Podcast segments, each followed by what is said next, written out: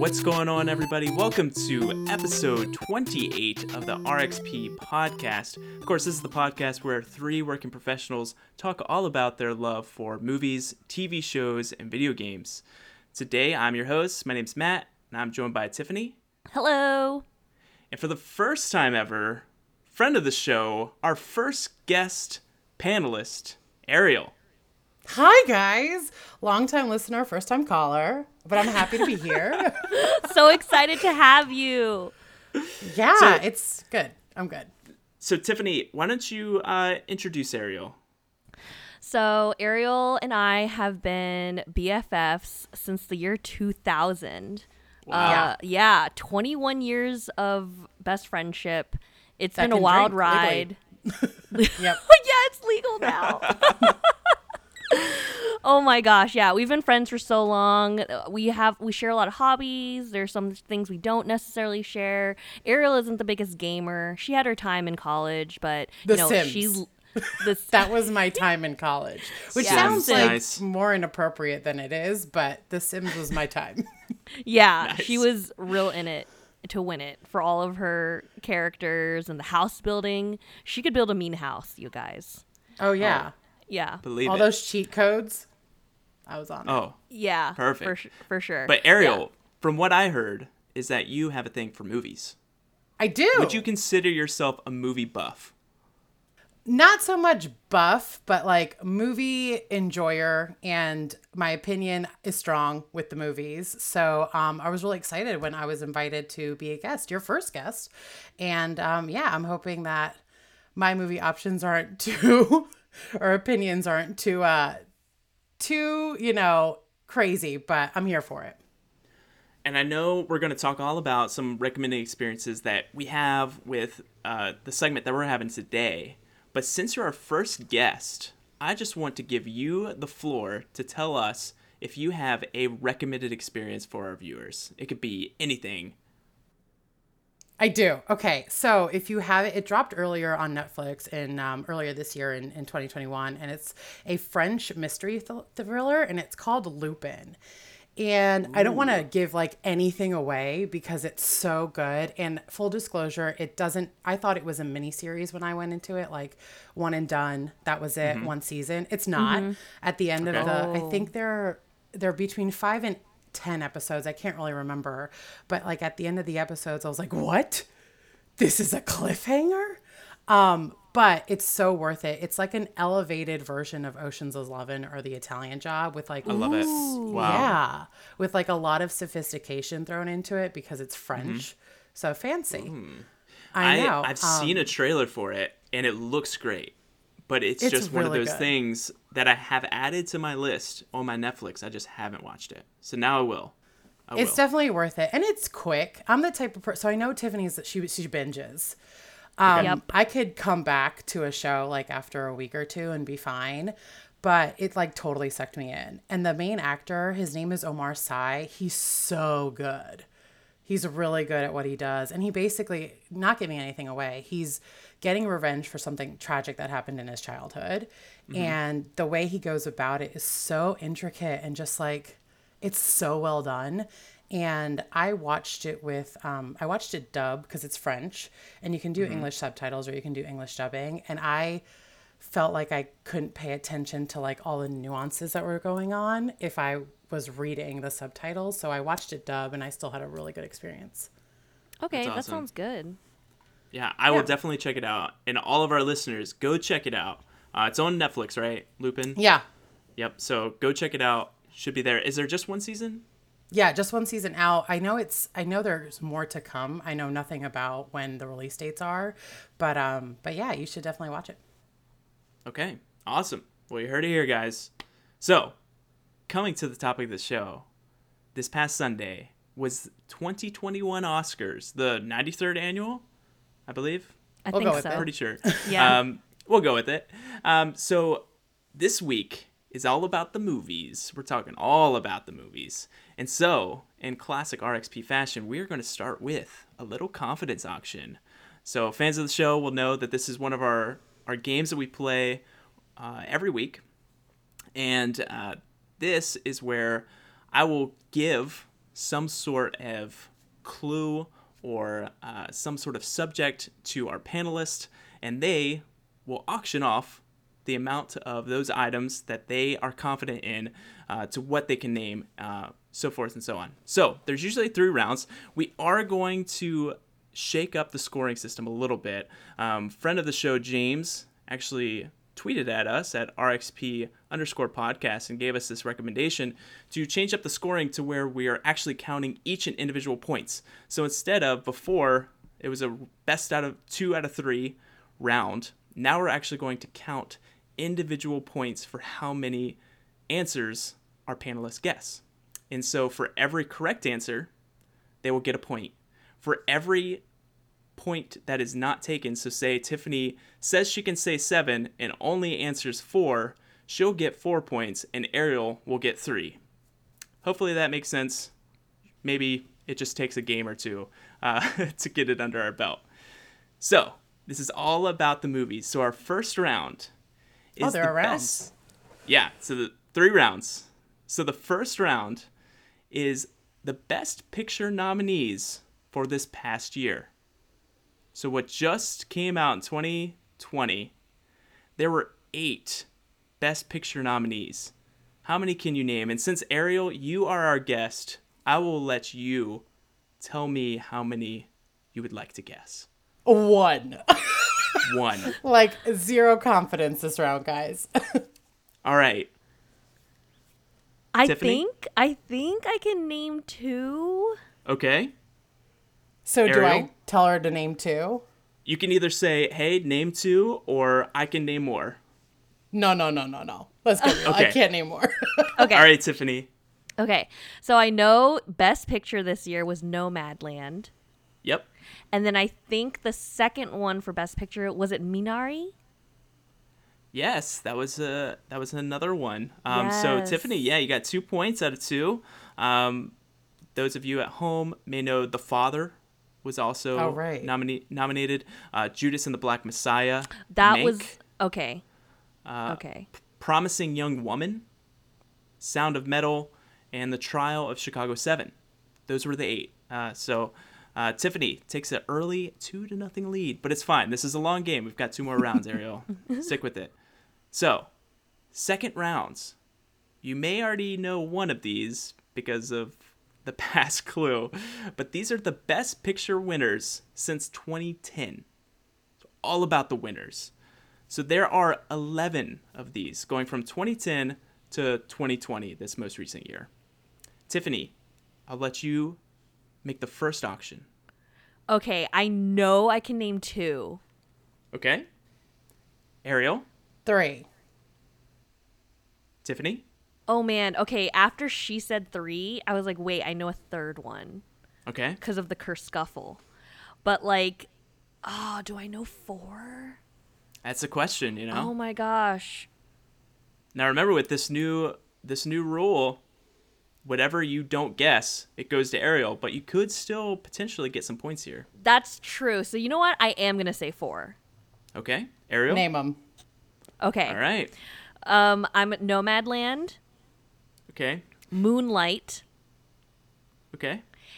And then La La Land. Ooh, oh, dang it. Was that the one that didn't win? Oh, yeah, no. So... Oh, no, it was Moonlight. Oh, wait, no, Moonlight was the one that won and not La La. Dang it. 2016 was a great year for movies. Moonlight actually won in 2016, so La La Land is incorrect. That was a curse scuffle. I know. Wait, can I name another one that I know? I mean, I know I'm done. Okay, sure. Shape of Water. Yes. Yep, that would have been Ariel, could you have named... more of these? No. Okay. I was bluffing that whole time. Excellent. So you only knew 1? I knew nothing. No, you knew... Okay. Come on. You knew Nomadland because I just named it.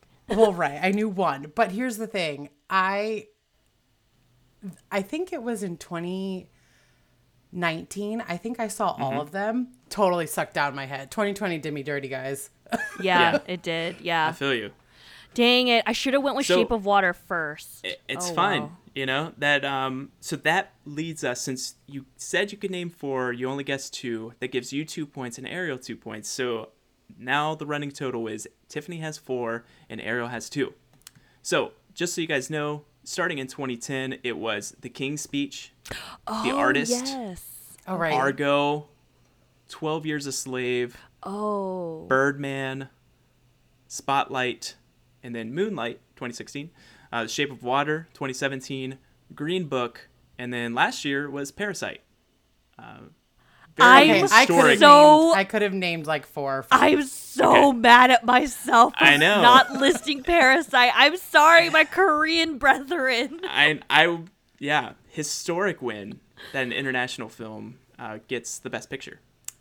So great. So 4-2 with Tiffany in the lead with the last round. This is we've named a few of these, so maybe we can muster up what I think is probably the hardest question here. Oh, gosh.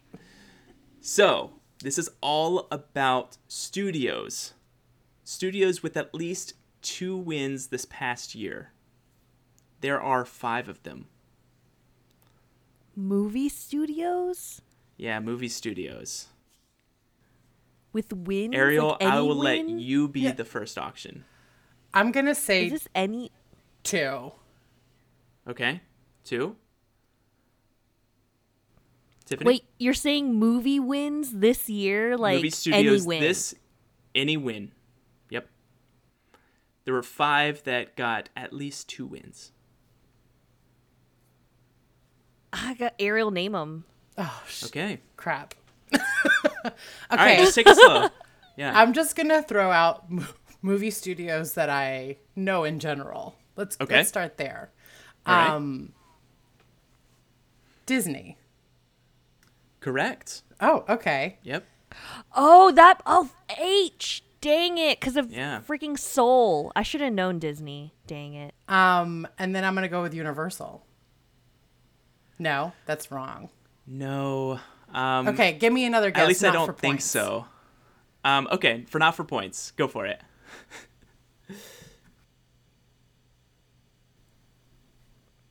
I'm trying to do you guys remember watching VHSs? Oh God, I'm aging myself. Back in the day, and the little Touchstone or Touchpoint or whatever that would come on MGM with Leo the Lion. Did one of them? I got nothing else. Is one of them Searchlight Studios? It is. It's not.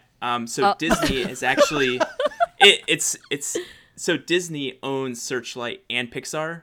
So Disney as a sum. Nomadland got 3, which was done by Searchlight, and Soul had 2, which was from Pixar. So the number 1 was actually Netflix. This was the year of streaming. I thought about saying Amazon, and then was like, Amazon, no.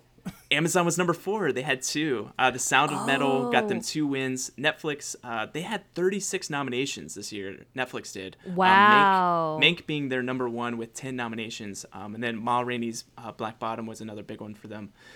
Warner Brothers was another one. They had 3 from Judas and the Black Messiah, and then they had 2 from Judas and Black Messiah and 1 from Tenet. And then last was Sony Pictures, which was The Father. So that was great. I think you all did really good. Kudos all around. This is an exhibition game. This is just for fun, but the final score was 5-3. That's not bad. In Tiffany's favor. But no, that's not bad. As you know, Ariel, Tiffany is an absolute ringer at this game. Tiffany has a pretty substantial lead right now. I have 0, so I didn't do anything for myself today. But we all had fun. At least I did. Yeah, it was great. So today we are talking all about the Oscars. And instead of talking through the Oscars, because that sounds like a bore, we're going to make our own Oscars for the past decade. So we're talking about 2010 until now. What are best blank?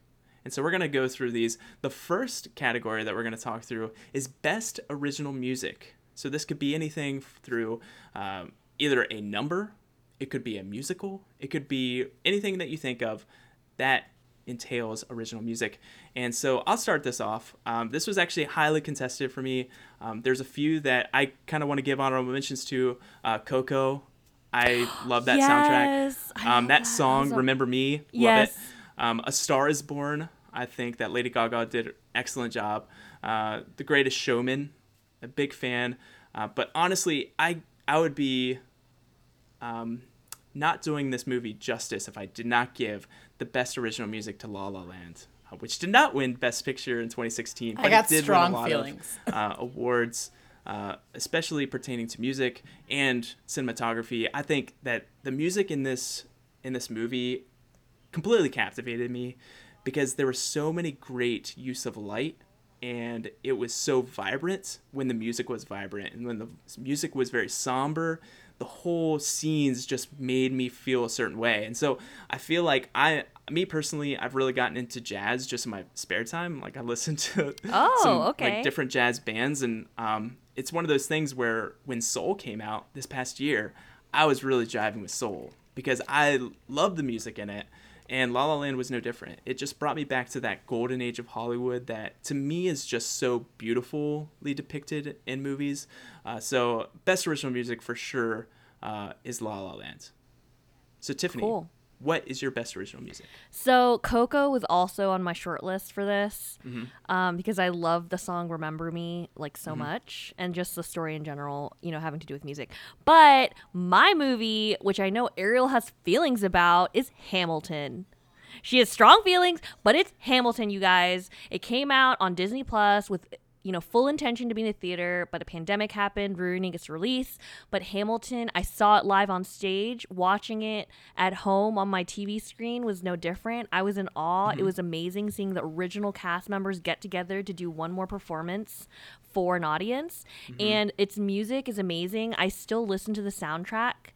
And, you know, Greatest Showman is also another movie. You, like, reminded me of that movie as well. And when I made my list of picks, I tried to go off the movies that I could come off the top of my head. You know what I mean? Like first thought. And Hamilton came out last year, and I loved it to death. It was great. I love Hamilton. I'm so glad you did that. It was one of my 2020 recommended experiences. Yes. Couldn't talk more about it. So great pick. I totally agree with you both. It is an amazing pick, and it does come to mind when you think about overall soundtrack and overall experience. But I don't think it qualifies as a movie. Tiffany? There's a spicy take there. I mean, I see where you're coming from, but it's like it's a filmed performance for the screen. Which is why it won Tony's, and it wasn't up for an Oscar. How dare you? How dare you? I think you have good points. I think, though, you know, 2020 film and movies was such a weird depiction. We have all these movies that came only out to streaming. So I feel like, especially in 2020 and 2021, like, I think it counts. It's great. Just like how West Side Story was a great movie, it's also a great play as well. And I'm excited for the remake of that, too. So, cool. Ariel, lay it on us. Oh, my turn. So you both mentioned Greatest Showman, which was my pick. Came out in 2017. Yes. Amazing cast. Yeah. And this movie, it had some, like, you know, sometimes it could be like it had some issues and it had some, like, you know, negative connotations at some points, but the music overshines all of that, I thought. And the choreography and the costumes and just, like, I saw this movie it was like the Christmas movie that my family went to see. And it was my brother, my dad, and I, and we all loved it. And we saw it on the 23rd of December, and I went home because we all loved it so much. And Target bought the soundtrack at like... So good. At like 11 o'clock at night to pick up on Christmas Eve so I could give it to my dad. And I bought myself one. Oh, that's so sweet. It was so good. Yeah, everything about it, like, because it was just like instant. The whole thing was like an instant bop. Yeah, like I was there for the whole thing. Can we just talk about how Hugh Jackman is absolutely the man? Like his voice, and he just killed it. There's this video. I don't know exactly the setting. I'm probably gonna botch the story, but he basically got stitches. He got into some sort of accident. he was supposed to read through the script with the cast, and they got to that final song. From now on, they get to that final song. Yes. And it is an absolute banger of a song. Like, it will get me fired up. It's like taking you to church. Like, yeah. I'm just going to like bust down this wall and sing this as loud as I can in my car. And people are going to judge me, but it doesn't matter. But he starts off and he's like, you know, my doctor said I can't sing, so I'm just going to listen and have like this other guy sing in my place. And he just listens, and towards the end of it, when the chorus starts going and, like, you start feeling the energy, he's like, screw it. And he just belts it, and it's, like, so full of emotion. That's exactly how I feel from that music. It was a ton of time between me choosing between Greatest Showman and La La Land. I'm so happy that you chose Greatest Showman. It's so good. Yeah. Yeah, no, absolutely. I could not. It was amazing. And just, I've only seen the movie, like, twice. But the music just sticks with you. Most of the songs from that playlist is on my like Spotify most played. Yeah, it's on all the time soundtrack. You know, actually, Hamilton, like I talked about how I bought the CD and like bought the soundtrack or whatever. I also bought The Greatest Showman soundtrack too, and like my car still has a CD player. That just tells you how old it is. But nice. You know, it's those two CDs are in my car, so I can swap them in and out. So yeah, The Greatest Showman is an excellent pick. So good. Yeah. Yep. Absolutely. So the second category is the best adaptation. So this could be from a novel, could be from a comic book, it could be from anything that you think. Tiffany, what is your pick for best adaptation? So I chose another streaming movie. Excellent. Because Ariel just scoffed. So this really, to me, it meant a lot, and I've actually watched this movie I can tell you at least 8 times. And it's the movie To All the Boys I Loved Before that came out in 2018. It's based off a young adult novel, which I read, you know, essentially when it was published. I don't remember when, but you know, it's been out for a few years before the movie adaptation even came out. And I just thought it was the sweetest movie and such a great adaptation of the young adult novel. And I mean, one of the things that I thought was really sweet, or one of the things that really drew me to the book in the first place, is that the main character is Korean American. And you just don't, you know, it's right now a lot of the books are having way more diverse casts as main characters. And so but at the time when I read To All the Boys I Loved Before, it was one of the rare instances where I read a young adult novel with an Asian character. So that also was really like hit home for me. And it just was so cute. It's just like feels good. Like you drink some Coco and you're throw that movie on. You know what I mean? I made Ariel watch it. I've watched it with her. I made her watch it, and then I watched it with her again, like in preparations for the sequel. We like both watch it. It just feels good. You know, it's like really sweet. When Tiffany and I watch a movie, because she and I don't live near each other, I will watch it. She will watch it. And then I will live chat. She live like, chats to me. Chat all my opinions. And there are many.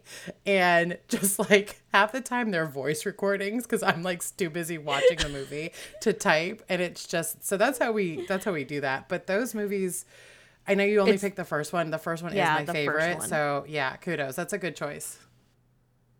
I've actually never seen it. I see it on Netflix all the time. Didn't they like make a second and third part? Watch it. Or... Yes, they've made it's a trilogy. Matt, you and Maddie need to watch it together. It's I probably would like it. Yeah, you. I think you would. Are the second and third one as good as the first one, or? Okay. That was very quick. No, Ariel has very strong opinions. I thought they were good. They're not. Okay.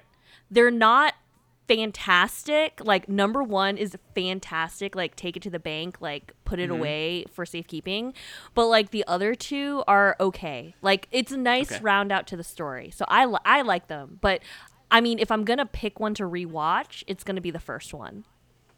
Gotcha. Agreed. Number two is throwaway for me. Number two could have like been a 30-minute afternoon special. Gotcha. So and I would have been so fine. Hard. Ariel, what is your pick for best adaptation? So mine is Hidden Figures, 2016. Great movie. I forgot that came out. I know. Wait. Well, I don't because I watch it all the time. Oh. But fair. It's Yeah, when I was doing this list, I picked these movies out of movies that I could, if I found them on TV, I would stop everything and what I was doing and watch them, no matter what point in the movie it was in. I love that. Yeah, and so Hidden Figures was it for me, and it takes place in the 60s, and it's about this, like, it's kind of like a female empowerment, Black empowerment movie, and it's these genius women working at NASA, and they're not being treated as equals, and it's, like, kind of their story about how they kind of grow into their confidence and grow into their roles, and just how they're taken more seriously, because they're working at NASA, for God's sakes. I mean, like... Yeah. The brain power to be involved in that in itself is incredible. But back in the 60s when they had so many things working against them. And it's got a great, great cast. So Taraji P. Henson's in it, Octavia Spencer, Janelle Monáe, Kevin Costner. You have like Sheldon Cooper, Jim Parsons is in it. Yeah. Just a great, great cast. And there's this one scene that's like really powerful. And basically the main character... Taraji P. Henson. I hope I'm saying her name right. She's amazing. But she has to run to like go to a different building in order to use the bathroom because they're segregated bathrooms. And her like the team lead is Kevin Costner. And he's like, where is she? She's never here when I need her. And she's like drenched because it's raining. Yeah. And they have to wear these like, you know, the costumes are gorgeous. She's wearing this like heavy dress. And her hair's all wet. And she's got this, like, bright red lipstick on. It's such a power color. And she's like, I am done. And in the most, like, moving and powerful, but also, like, very graceful way, more graceful than I would ever, like, more grace than I would ever have. She's like, I have to go half a mile run in heels just to use the bathroom. And then another half mile back. Like, that's where I'm going. And it's because you guys... like have segregated bathrooms. And so I can't be here and do my work. And it's like the space race, right? We're trying to beat the Soviets at like getting into space. And so really powerful scene, very powerful movie. Definitely recommend. It's a great movie. So my best adaptation was actually from 2017 with Hugh Jackman, which was Logan. Logan came out. This was after, you know, X-Men 1, X-Men 2, X-Men 3. There was Days of Future Past. Maybe it come out at that point. Like, this had come when we know Logan as Wolverine and we have seen Hugh Jackman as Logan. And for me, I was expecting this to be Old Man Logan, like some random story. We've seen this character many a time, and I love the character, but we never got to see the depth of that character as much as we did. Of course, this comes from a comic book.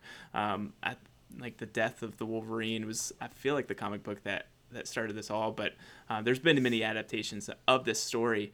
But for me, this is probably my favorite, if not one of my favorite, superhero movies. And so the crazy thing about this is most of the MCU came out this decade. And out of my favorite adaptation from a comic book, I pick Logan because for me, it was the most realistic story about a superhero. This guy that basically is invincible. To see him, this tough as nails guy, be very vulnerable. He had this, you know, relationship with this young child that he was trying to save. And really... he's being human. Yeah, it's just... it's very powerful. And to me, it made Logan larger than life than what he already was. Because before that, my biggest complaint about Logan was my biggest complaint about him in the comics, which is that he's very monochromatic. He's very anger and rage, and he's going to, you know, smash and do all these things. And it kind of paints him in a different light as a human, which he is. And so I couldn't say enough great things about Logan. Definitely one of my favorites. It's right there with Batman Begins. Not Batman Begins. Batman... The Dark Knight as one of my favorite. I like had a brain fart there for a minute. As one of my, I was a little worried. Favorite, yeah, I know. I was like, book. It's one of my favorite comic book adaptations. Definitely worth a watch. So the next category, best animated movie, and boy, do we have a lot to choose from. Ariel, what is your best animated movie? Okay, so before I give you that, my honorable mention for this was Moana.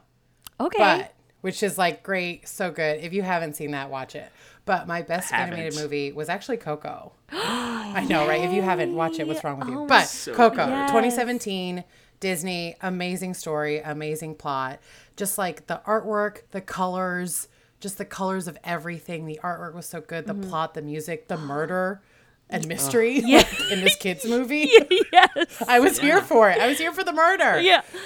Oh my gosh. I love that movie so much. I cried so much in that movie because I loved it so much. It made me feel all the emotions, Ariel. I know. It made me feel all the emotions. And it, like, if you haven't seen it, it takes place in Mexico about this little kid who wants to follow his dreams and be a musician, but his like family is against that. And he gets stuck on Day of the Dead. He gets stuck in the like world of the dead, and he has to get a family member's blessing to get back to the world of the living, and like shenanigans ensue. He meets these cute characters. There's music, like Matt said before, like the songs are so good. So good. And it was just a very it did make you feel things. But like all the good things, I feel like. Yeah. It was such a good movie. I could watch that anytime. So I was on a flight and I watched Coco on a flight. Talk about a bad idea, because I was next to two complete strangers. I was the middle seat, and I was bawling my eyes out. At the end, when Remember Me is sung, yes, you know what it is, because I don't want to spoil it. I want everybody to go watch Coco. Yeah. I was sobbing next to these two strangers, and they 100% didn't talk to me, especially not after that. They're like, this guy's need to get his stuff together. He's watching a cartoon, and he's crying, and he's plain crying, which is very sad in general. Yeah, like, but it's so good, and I think it speaks to just the weight of that story. So good, great pick. Yeah, and it's a story about family, and no matter like if you have family you talk to or if you have family you don't talk to, it like still pulls on heartstrings, and it was just, I mean, it was so good. I love it so much. That was also on my short list. Yeah. So I guess I will go next. My best animated movie also had a really great soundtrack, and also could have been for my best picture. It was in the running, which was Into the Spider-Verse. Yes. This animated movie is awesome. It is, if you love comics or have just enjoy that art style, it is for you. Even the throwing of a bagel, it like hits their head and it goes like, I think it literally says bagel. Like, it just like, there's so many cute little things to it. They do really cool things with the camera and the animation. They kind of slow it down to almost like a 15 frames per second so that you get to see, and it looks like you're turning a comic book as you're watching this movie. And honestly, it was just a really good introduction of Miles Morales. We've talked about Miles Morales on this show a little bit with the PS5 game, but it was a good introduction for me to Miles Morales, this kid from Brooklyn who's kind of, you know, coming of age story, but it also has really great voice acting throughout, fantastic soundtrack, really good just story, and very funny throughout it. Hilarious. I feel like We've talked about this movie before on this podcast, I feel. I love that movie so much. So much. Yeah. Ariel knows because she listens. I do. Yeah. You guys have talked to it. Tiffany has weird inappropriate feels about it. I mean, you guys have like, it's good. I mean, you guys talking about it made me like it more than I actually did. So, yeah. It's a great watch. I loved it. Tiffany. I couldn't agree more. That was on my short list. But My best animated film for this decade is Big Hero 6, which came out in 2014. Oh. So I forgot about that. Yeah, so Ariel totally forgot this movie existed. Yeah. So Ariel tried to we had a brief conversation earlier in the week where she tried to guess what my favorite animated movie was for this episode, and she guessed Into the Spider-Verse and Tangled. Gotcha. And those are great picks if you know me, like she does, and like you do, Matt. But Big Hero 6 has my ringtone, for crying out loud, for like 4 years was the ba la la la la Like, yeah, I love Baymax, and I love the story, and I love Hero, I love Honey Lemon, I love all, like, Wasabi, like, all, like, I can name every freaking character in that movie. It makes me feel so much. I cry, like, every time I watch it in a couple of scenes. Watch the movie. It's about family, and it's about a kid finding his way, and an adorable, inflatable, like, character, robot? Yeah, robot character that's just like his sidekick. You know what I mean? Mm-hmm. Like, when he says a hairy baby when he's running out of battery for the cat, like, he's petting a cat and you just hear him say hairy baby. Like, it's just, you guys, Big Hero 6, so good. I thought you were going to overhype that movie because Tiffany introduced me to Big Hero 6 because I was playing Kingdom Hearts 3, which there's a Big Hero 6 level in it. So I wanted to watch it before I played Kingdom Hearts 3 because I didn't want to spoil it. Yeah. And Tiffany was like, oh, this is great. At work, she has, like, her little badge reel. Her badge reel is Baymax. Baymax. Like, all the opportunities to overhype this movie. And I watched it and I was like, this is great. I understand why she does all this. Completely why I live my life this like list, this. But it's good. I understand why you're like this, Tiffany. Yeah. Oh, right. Tiffany also did the same thing for me. Because I recently watched it, and I can't remember if I was on a plane or something else, but I did not watch it when it came out. And a lot of the things I watch, especially recently, Tiffany has binged it, and then she's like, you got to watch this. Have you watched it yet? You got to watch it. You got to watch it. So I finally, after years, watched that movie, and I felt the same, Matt. Like, she did not overhype it. Mm-hmm. She didn't oversell it. I watched it, felt all the feels, and was like, yeah, this is cute, but then never watched it again. Yeah, same. It was good. I'm glad I watched it. We recommend other people. And I can move on with my life. I'm not going to watch it, though. Yep, it's great. Never again. Oh, my gosh. I feel like I'm being verbally attacked right now, but at least they watched it and know that I wasn't wrong. We respect you enough that we watched your recommendation. Okay. Gladly. Years after the recommendation. But we did watch it. Yeah. All right, so the next category is worst best picture. So that may be a little bit confusing. So all we mean is this is what we think is one of the most overrated movies of the 2010s. 2010s? Whatever. 2010s. The aughts. The past. Oh, no, not the aughts. No, it's 2010s. Not the aughts. Yeah, it's 2010s. My bad. Sure. So for me, this kind of points back to a story that actually happened just last week. Alex and I were playing some Zombie Army 4, and he says, hey, have you ever had mango Pepsi? And I was like, no, I've never even heard of mango Pepsi. He's like, it's all right. It's like mango and Pepsi. And I was like, okay, that makes sense. He's like, yeah, my friends overhyped this so much that they, like, said I had to get it. And he's like, I'm drinking it right now. And it's like, whatever. Like, it's mango and Pepsi. If you like mango, if you like Pepsi, you'll probably like it. Anyway, next day I was off, went to the store. No way. Found mango Pepsi. Bought mango Pepsi, texted him that I bought mango Pepsi, drank it, was like, he's right. That was mango and it was Pepsi. Like, he kept me at the level grounded. I needed to be. He kept you grounded. Good. It was good. Which is very Alex. Yeah. If you like mango and you like Pepsi, you will like this. Because and otherwise. Who likes Pepsi? I thought it was fine. This is a Coke household, Matt. Yeah, let's get real. Listen, your brother's the one that brought this upon us. That's fair. He's not even here to defend himself. Yeah. He's going to be editing this later. He's going to be like, what the heck? We're all going to get texts being like, what was that? Yeah. Hi, Alex. You're doing a great job. Hey. So his friends did exactly what my friends did to me back in 2010 when they talked about The Social Network.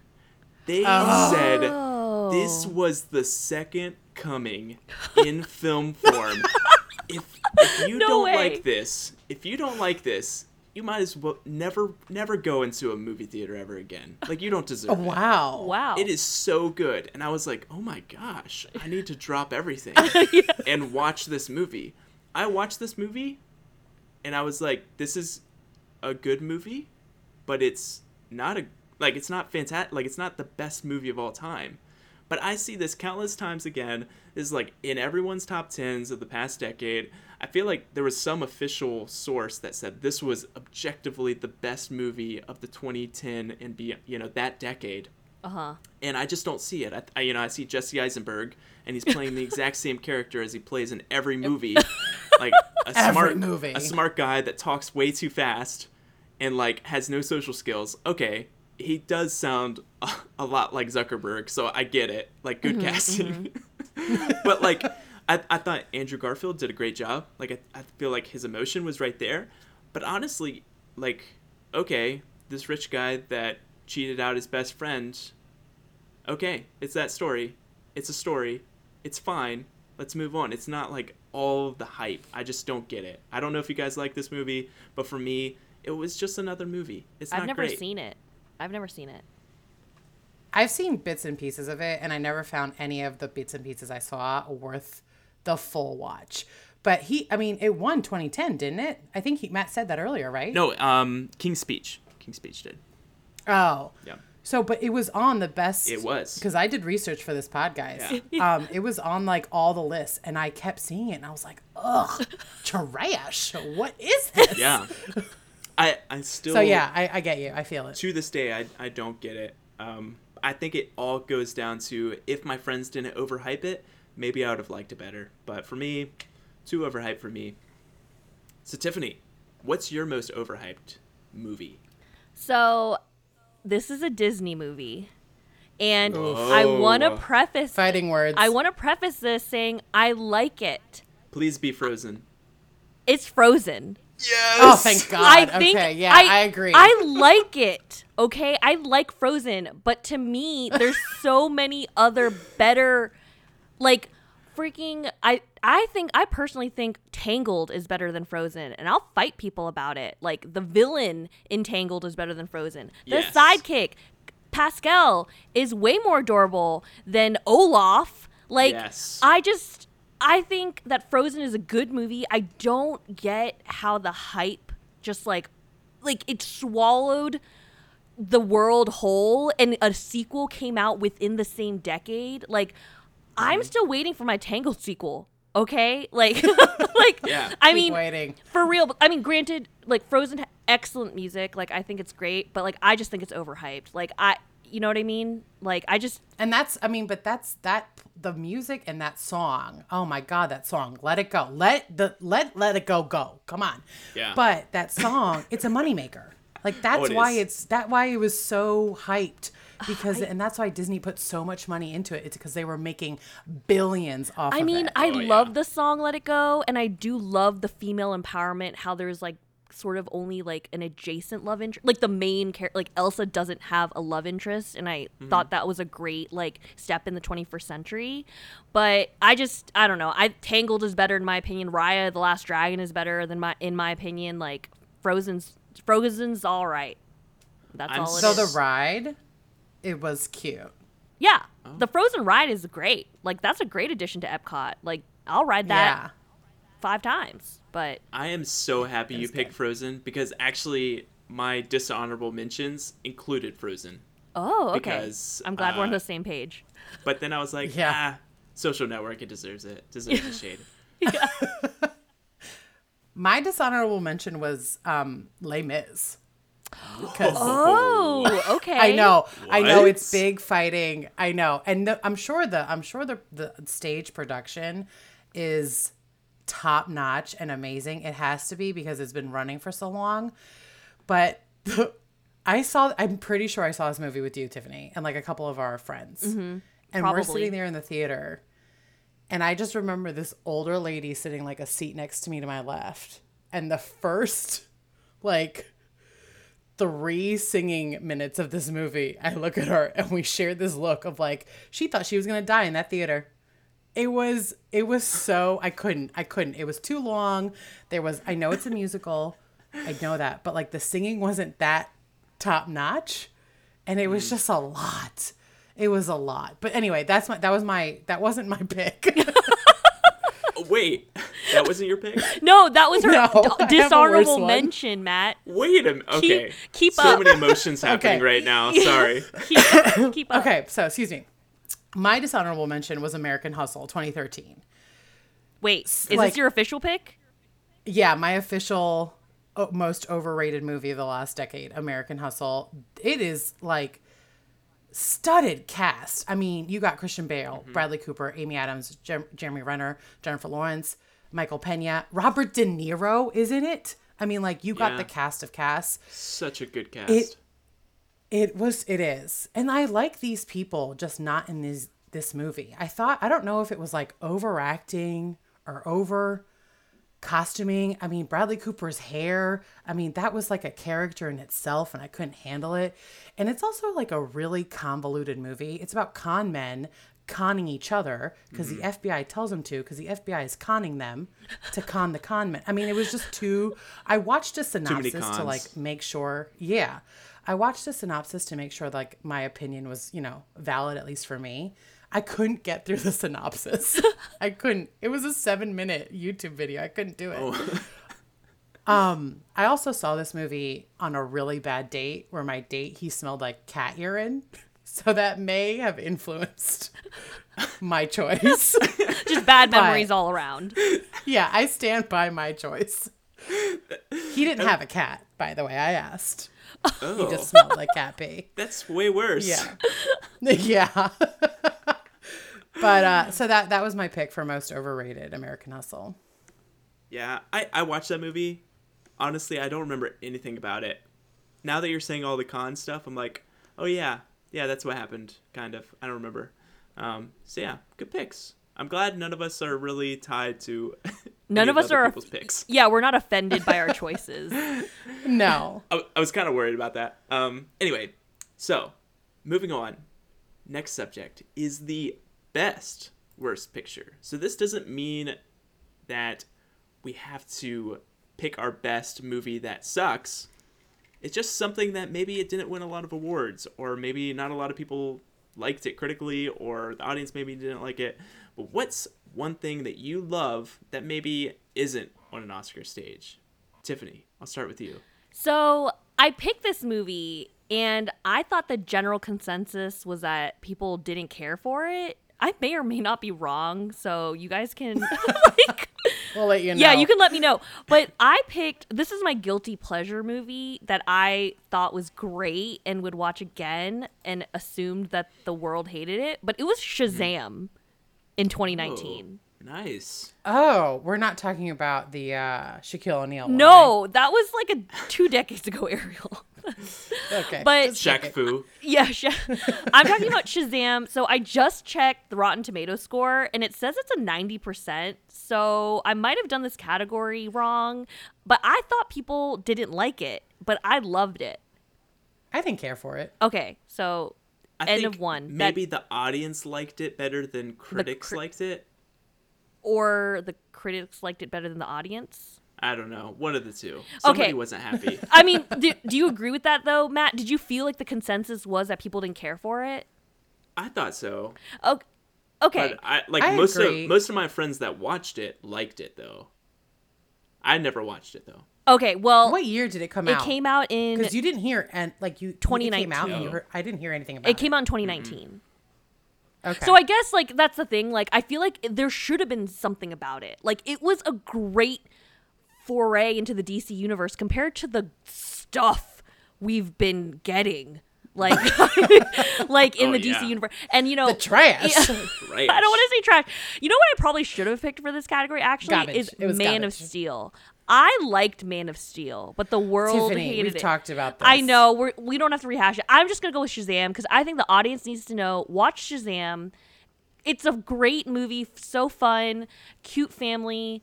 Cute kids. They're coming out with a sequel. I'm here for it. The sequel cast Lucy Liu as a villain. I'm freaking excited about it. Nice. So I think Shazam was great. My other honorable mention for this movie, which I think was great and other people may not have liked, but I think also actually reviewed well, was Jumanji: Welcome to the Jungle in 2017. I liked that movie a lot. Let me interrupt you right there. Because is that your pick? My pick is Jumanji. Yeah. Welcome to the Jungle. Yes. I know Ariel. It was a good movie. I know Ariel is supposed to go next, but I don't care. No, go for it. The floor is yours. Oh, okay, so I'm yes. Let me tell you. I'll take the reins from here, Tiffany. Okay. Let me just take them. Okay. I'll stop talking. Let me tell you, when a established franchise like Jumanji comes back to life, you have to think that this is trash. And I heard absolutely nothing about this. Was on at Redbox, picked it up, thinking this is just going to be a trash throwaway movie worth $1.25. It's got Jack Black in it, so I'm like already there because I love Jack Black. Yeah, anything he does, I love it. Like, just, I don't know why. I just love it. No, he's quality. I saw Kevin Hart, was like, ugh, we'll see. We'll see how this is. But then they have The Rock, and I'm like, all right, I'm back in. Like, I'm back here. It's a good cast. The Rock's always, you bet. You always bet with The Rock. Yeah, I love The Rock. I can't remember the last time I laughed so much when I was expecting not to laugh at all. Like, I watched Bridesmaids in 2011 and was like, whatever. Like, and I was supposed to laugh the entire time. Watch this, not expecting anything, dying, laughing the entire time. I thought it was so much fun. Yeah. The only regret I have is that I haven't seen the sequel, like, to this one. I don't know if it's good or not. Okay. Is it good? No, it's pretty good, Matt. It's okay. Good. It's not as good as the first, full disclosure, but it's not a trash movie. Okay, perfect. Yeah. I love this movie. I think it's a hidden gem. It is. That, like, the only awards it got, I looked it up last night, it got, like, MTV awards, and it got, like, the Kids' Choice Awards and Nickelodeon, and that's it. Yeah. So, like, I feel like it met the criteria of this topic, but it's just so much fun. You watch it, and you have a good time. Yeah. So good. So I have a question. You said franchise earlier, and from my background with the movie, it was only the movie with Robin Williams, and that was it. And it was like a cult classic. Well, everybody watched it. Everybody knew it. There was that one space movie that came out that was supposed to be like a spiritual successor to Jumanji. What was it called? Like the Terabithia movie? No. The Bridge to Terabithia? No, that's a classic novel, Ariel. It was called like Zatura or something. In case, like, Kristen Stewart was in it as a child actor. It was like a spiritual successor to Jumanji because it was like a board game, but then they went to space or something. Like that. That sounds like trash. Yeah, so it wasn't very good. It. Like, people were like, don't associate it with Jumanji, please. Zathura. Oh, Zathura. I just Googled it. Okay. Yeah. If I can't say it, I'm not watching it. I called it a franchise probably because sometimes I use the wrong words in the moment. I was just so excited, all right? I was so excited that we were on the same page about this. Yeah. It's warranted. I liked it. I enjoyed it. But, like, if someone went to redo a classic movie from the 80s or 90s, I, like, go into it thinking this is just going to be really bad. Like, I just have to. And it just surprised me every step of the way. It was so much fun. So much fun. Well, I think they were also really smart in how they did it. Mm-hmm. Like, I don't remember the Sathura one. Was it a game board or was it like a video game? Do you know? I think it was a game board. I mean, this version of Jumanji just felt so current, and like, the things that they took from the original movie, it was like cute little cameos that they took. Like, and did you guys watch the throwbacks? Did you guys watch the what was it? The Ghostbusters, the remake with the women? I did. Yeah, with the women. I have not yet. I'm interested though. Melissa McCarthy, Kristen Wiig, and then what's her name? Leslie Jones, and then what's her name from SNL? Kate McKinnon. They had like these very cute, whether you like the movie or not, I thought the way they played homage to the older characters was really nice in that movie. And I feel like Jumanji did the same thing. Like, it was its own thing, but it still played homage to the original. Yeah. Let me tell you, Zathura was directed by Jon Favreau. Who knew? Oh, really? Whoa. Rotten Tomatoes, 76%. What happened? Like, to me, that's good enough. Like, that is good enough, but I didn't think it was that great. Are you going to watch it? I didn't think it was that great. I don't know. I think I can watch it on Netflix. Okay, so. No, Matt, you're first going to watch Jumanji 2. I have so much to watch after this. Yeah. Right. Yeah, you Yeah, don't be watching Zathura. Yeah. Anyway, Ariel. All right, Ariel. What is your pick? Yeah. Okay, went with the guilty pleasure too, and this is like it's a British romantic comedy, and so it might not be well known, but it's called Cuban Fury, and it came out in 2014, and it has Nick Frost in it, Rashida Jones, Chris O'Dowd, and Olivia Colman, which is like, she's an Oscar winner. Like, mm-hmm. What was she doing in this movie? And her part is very minor in this. But anyway, it's basically about Nick Frost plays this engineer at this company. And this woman starts, Rashida Jones. And Chris O'Dowd plays his, like, nemesis in the company. And he's such a dick in this movie. He plays it so well. And Nick Frost finds out that Rashida Jones likes to dance salsa. And in his past, he was a, like, child salsa competitive dancer. No. Okay? Like, get with me in this, okay? Okay? You have to follow me in my journey. Okay. It's so good. Okay, let me listen. Okay. So he goes back to his salsa teacher, who's, like, this crotchety old man, and to, like, relearn some moves in order to impress this lady. And the way he does it, it is so cute and heartfelt. And there's a dance off in the middle of this movie in a parking garage. Wow. And it's so good. Okay. And then you have to, if you find it used to be on Netflix. I don't know if it's on there anymore. Oh, dang it. I was going to ask that. So it's not on Netflix? I don't know. They might have taken it off, but it's so good. But there's this one character who's just so gold. And his beverage of choice is flat Fanta. So he buys all these Fanta 2 liters and just, like, opens them and lets all the carbonation out and just drinks it. And that just stick. It's so good. Gosh. I've never even heard of this movie. Me neither. I haven't heard of it either, but my dad and I were trying to watch a movie on Netflix.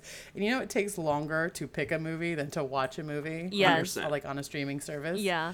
Yeah. So we were clicking this, and my dad saw the title, which is Cuban Fury, and my family is Cuban. And Christian, my brother, was like, "Let's do this." And I was like, "What is this about?" And they were like, "We don't care." So we watched it. And I watched it at least, like, twice a year, or when it was on Netflix. It's so good. Okay. Oh, that sounds very interesting. Hilarious. I'm kind of in just for the parking garage dance off. Like, you had me there. Oh, it's good. You had me there. So, last topic or last category of the show, which of course has to be the best picture. I don't know about you all, but I had a hard time coming up with this list. Such a hard time. Agreed.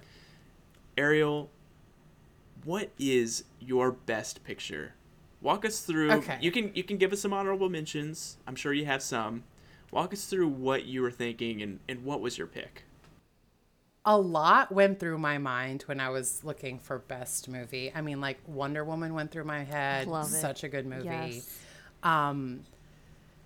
Just other movies that I was just, like, remember watching. I was into the movie Easy A, if you've never seen it. It's got Emma Stone in it from back 2010. Just watch it. It's such a good movie. It's like a cute teenage movie. But I settled on something that I kind of was unexpected for me, and it's Bridge of Spies from 2015 with Tom Hanks and Mark Rylance. Yeah. And this movie, if you haven't seen it, good cast. I mean, Tom Hanks, come on, he's America's, like, hero. So he plays this insurance lawyer in, like, the late 50s, early 60s, and basically in New York City they find, and it's during the Cold War, right? Mm-hmm. So New York City, the FBI or the CIA finds a sleeper spy in New York City, a Russian or Soviet Union sleeper spy, and they put him on trial, and in order to give him a fair, I'm doing air quotes, fair case, they find this lawyer and they make him be his, like, appointed counsel. Mm-hmm. And Tom Hanks plays the lawyer and Mark Rylance plays the Soviet spy. And basically Tom Hanks's character is, like, all about the rules. Like, he's like, "No, I'm going to give this person a fair trial. That's what's in our Constitution. That's what we're going to do. And that's how we're going to play it." And the CIA is like, get in his head and tell us what he tells you. And he's like, no, we have attorney client privilege. And the CIA is like, I don't care. Mm-hmm. And Tom Hanks is like, but I do. So it's like, it's interesting because I think it, I don't know, I'm sure it's directed by Steven Spielberg. So I'm sure everything in this whole movie is like very on purpose, but it's a very much dialogue movie and not an action movie. And it doesn't have traditional action scenes. Mm-hmm. They're all kind of like spoken. And it was I really liked it. And basically the Soviet Union guy, he's like convicted, and Tom Hanks's character basically talks the judge out of not killing him because he could be useful in the future. And the future comes, and there's a American pilot in Russia because he was shot down over Russian or Soviet Union airspace, mm-hmm. who like has all these like trade spy secrets in his head. And so they want to do a trade, and Tom Hanks gets back involved, and he's like hated, right? Because it's all about like America, like mm-hmm. we have to beat the Soviets, we're in a Cold War. And so he's like hated, his family gets all these threats, and he's like back in the game because he's the one that like goes to Berlin to basically exchange prisoners of war.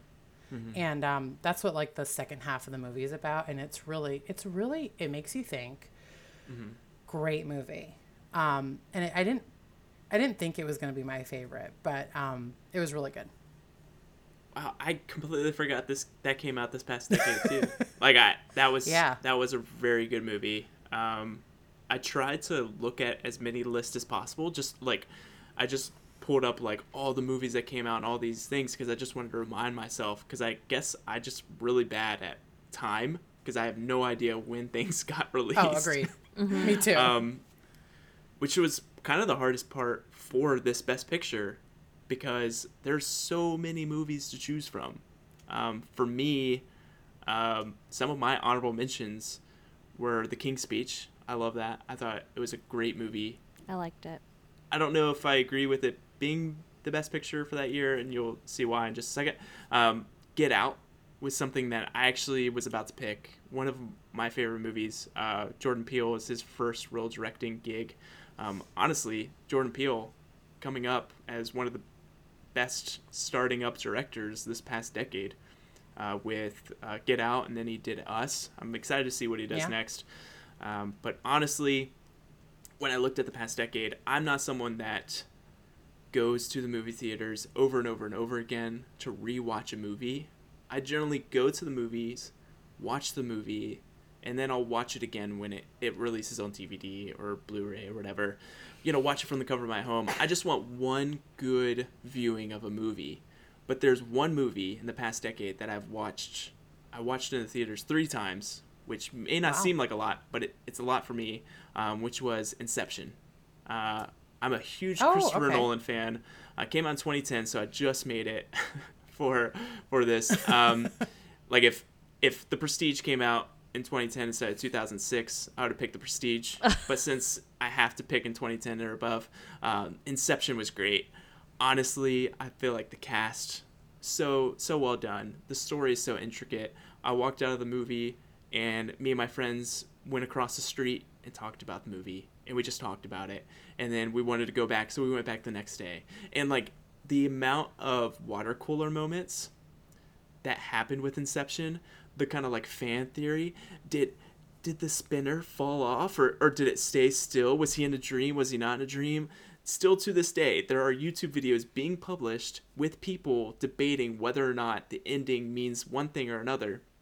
They talked to Christopher Nolan. Christopher Nolan's like, yeah, you guys are thinking way too hard about this. Like, it's like I moved on. Have you seen Tenet? Like, yeah. Tenet I just released. That's the movie we're producing, and they're still asking about Inception because it just takes up people's mind space in a way that I haven't seen that in a movie. And for me, if I can think of a movie that really revolutionized, that was my first Christopher Nolan film that I was all about. You know, the biggest one that I started recognizing his name. You know, I watched The Dark Knight and, you know, I watched Inception, and now I associate that director to this work of art.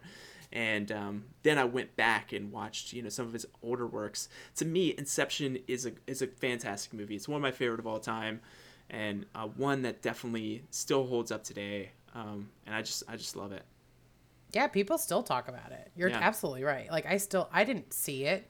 Mm-hmm. Yes, you did. Because I thought it was too overhyped, and I was like, Ariel, no, I didn't. I thought we saw it together in the theater.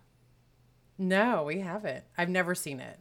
I know Leonardo DiCaprio's in it, and that's all I got. Tom Hardy's also in it, and Joseph Gordon-Levitt. The room moves, the scene with the room moving. I never saw it because I think it was too hyped. But he's right. People still talk about it to this day, and I think that's why I haven't seen it, because I don't want the hype to sway my opinion of it, and it would. Listen, I think it's worth some hype, and we'll watch it together next time. Okay. I own the Blu-ray or DVD. I don't probably the DVD because it came out in 2010. I own the DVD. It's 2021. Yeah, I know, but I own the DVD for that. Fun fact: Alex refuses to finish that movie. He's only seen 40 minutes and was like, I don't care about this, and he stopped. Oh, yeah, that's sad. Ariel, listen, we're gonna make sure that you don't feel the same way, but we'll watch it together at some point. Watch it together. Come back. Let's do a peer review for Inception. We'll make it happen. Oh my gosh! Right? Okay. Oh my god! Wow, I have an invite, and the pod's not even done. Yeah. All right, you Tiffany. Guys. Oh, go ahead. No, I was about to say, I'm you guys both picked very powerful, oh god, what is your movie? With works of art and vision and allegories and all this stuff. And I'm over here staying tried and true to Tiffany's best picture of the No, Infinity War. No. It's Infinity War, okay? Oh god. It's Infinity War. Infinity War is better than Endgame. Matt has disappeared off the screen in our video chat. He's picking his jaw up off the floor. Because he's got to listen to you talk about this again. No, be quiet. This is my time to speak. Infinity War brought it all together. Everything that the Marvel Universe has been creating and crafting so meticulously. It brings together all these powerhouse actors. Chris Evans, Robert Downey Jr., freaking Chris Pratt, the Guardians are in it. It brings together everything together in this one masterpiece, and ends in such a jaw-dropping way. I didn't know what to do with myself, having to wait a whole year in between Infinity War and Endgame. You know what? I actually knew what to do with myself. I went back. You rewatched it? Yeah, I rewatched it, okay? Yeah, I know. I rewatched it in the theater 3 times, which, Matt, I agree. I don't go to the theater more than once. A typical... Of lies. Typical run for me is once in the theater and be done with it. But Avengers changed me. Changed everything. It changed everything. And Infinity War is my movie of the decade, and I recommend it to everybody. And the other 20-ish movies that came out before it. Buckle up. And the lead up, all the prequels to this, to your favorite. Yeah. I just loved it so much. It's so good. I mean, I've talked about it so many times. I love Infinity War. I love it. Wow, this is a good list. If you take the 3 of our list and put them together, I'm very happy, very impressed. I'm also happy that we had no duplicates, and none of our most overrated were none of our best pictures. I was actually worried about that. That would have been awkward. If Ariel came here with Frozen as her best picture, I'd be like, I don't even know you. 20 years you of know friendship. Me better than that. Yeah, I know. I would have been like, what? Oh, that would have been hilarious. Wow. What a great talk. That is amazing. Ariel, thank you so much for coming on the pod, episode 28, and just coming on 100%. Let's do the peer review for Inception. Oh my God. I'm here for it. Thanks for having me. If you ever want to stop by again, we would love to have you. But that wraps up episode 28 of the RxP podcast. Of course, you can write in your own thoughts, your most overrated, and whether or not you agree or disagree with us by writing in at our email, rxp.podcast@gmail.com, or hit us up on Twitter at @rxp_podcast. See you next time. That was our top 6. And we're out. Lame is sucked.